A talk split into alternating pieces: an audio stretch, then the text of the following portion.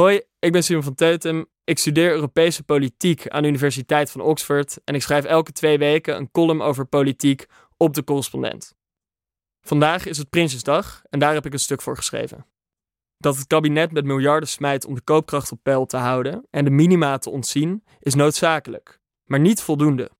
In de week van Prinsjesdag moet ook het bittere verhaal centraal staan. We betalen niet alleen een hoge prijs voor gas en energie, maar ook voor vrijheid en democratie. Hier komt ie. Voor de coalitie is het deze winter erop of eronder. De ministerploeg staat al een klein jaar op het epicentrum van politieke aardschokken. Van stikstof tot asiel, van wonen tot koopkracht. Maar zoals Cap Mo zingt op het album Blues Americana: Well, I got a bad, bad feeling that the worst is yet to come. Dalende temperaturen lanceren energierekeningen straks naar ongekende hoogtes. De laatste keer dat de koopkracht zo hard daalde als dit jaar was in de Tweede Wereldoorlog, waarschuwt het Centraal Planbureau. Prijsstijgingen kunnen kleine bedrijven de kop kosten. De helft van de bakkers staat nu al op omvallen en dwingen tegelijkertijd veel gezinnen om hun boodschappenlijst in te korten, abonnementen op te zeggen, de kachel uit te draaien. Sluimerende onrust kan in deze omstandigheden abrupt omslaan in woede. Nu al wil maar liefst 65% van de kiezers binnen zes maanden nieuwe verkiezingen. Slechts 16% denkt dat dit kabinet zijn regeertermijn uitzinkt. Rapportcijfer 3,3. Het kabinet gaat de vorst in zonder winterjas. Nooit eerder kreeg een coalitie onder Rutte zo'n lage waardering. Zijn vierde stal oogt schrieler, onzekerder, kwetsbaarder dan elk van zijn eerdere kabinetten. Deze week wordt cruciaal voor de komende maanden. Prinsjesdag biedt Rutte 4 twee kansen om het hoofd boven water te houden. Ten eerste, de rijksbegroting.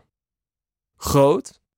Het kabinet is van plan de dramatische koopkrachtdaling deels te compenseren met maatregelen die 17,2 miljard euro kosten. Dat is grofweg anderhalf keer zoveel als het Rijk aan milieubescherming uitgeeft. Zijn het eerlijke maatregelen? Het minimumloon wordt met 10% verhoogd, waardoor ook uitkeringen van werklozen en gepensioneerden flink stijgen. En lage inkomens gaan er met afstand het meest op vooruit.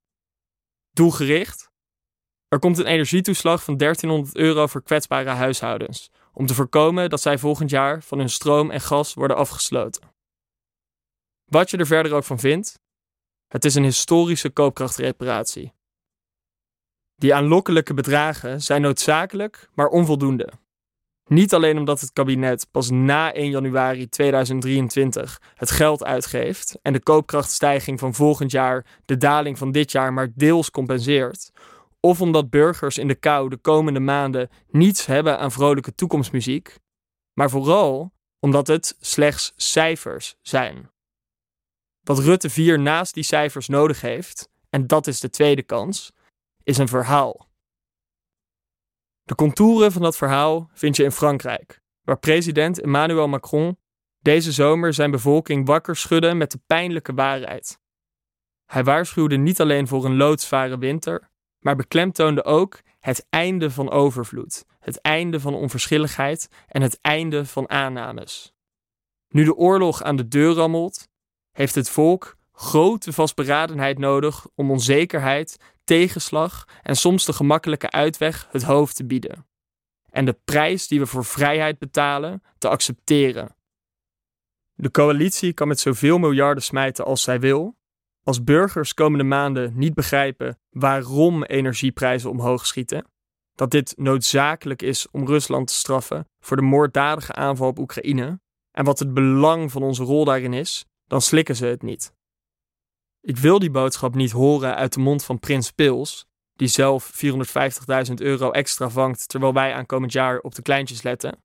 Ik wil die boodschap horen uit de mond van de minister-president. Premier Rutte heeft een groot talent om ideologische vraagstukken om te kneden tot praktische problemen. Maar deze crisis behoeft leiderschap, geen managementtaal en zeker geen krampachtige angst voor de kiezer. Daarom moet deze week het bittere verhaal centraal staan. Niet alleen de zoethoudertjes in de cijfers. Het bittere verhaal is dat toegeven aan het gaswapen van Poetin, het opheffen van economische sancties en stoppen met wapenleveranties, gelijk staat aan het opgeven van Oekraïne aan een moorddadig regime. De gasprijs betalen we voor vrijheid en democratie. Zonder dat verhaal wordt de coalitie deze winter ingehaald door de realiteit, die zij met grote zakken geld probeert weg te toveren. Zachte heelmeesters maken stinkende wonden. Prevelende politici maken op termijn alleen maar bozere burgers. Het is de missie van de correspondent om voorbij de waan van de dag te gaan. Onze correspondenten voorzien het nieuws van context en schrijven over de grote thema's van deze tijd. De correspondent geeft me de vrijheid om mijn nieuwsgierigheid te volgen en de tijd om verhalen te schrijven. En zo probeer ik onzichtbare structuren zichtbaar te maken en een andere kijk te bieden op debatten die het nieuws domineren. Dan gaat het minder over het spelletje en veel meer over wat er op het spel staat. Vanaf dag 1 zijn onze artikelen, boeken en podcasts gefinancierd door onze leden. Volg ons op onze journalistieke zoektocht. Overweeg eens lid te worden van de correspondent. En maak daarmee samen met ruim 70.000 anderen onze onafhankelijke journalistiek mogelijk. Dus word lid van de correspondent. Ja. Word lid. Word lid.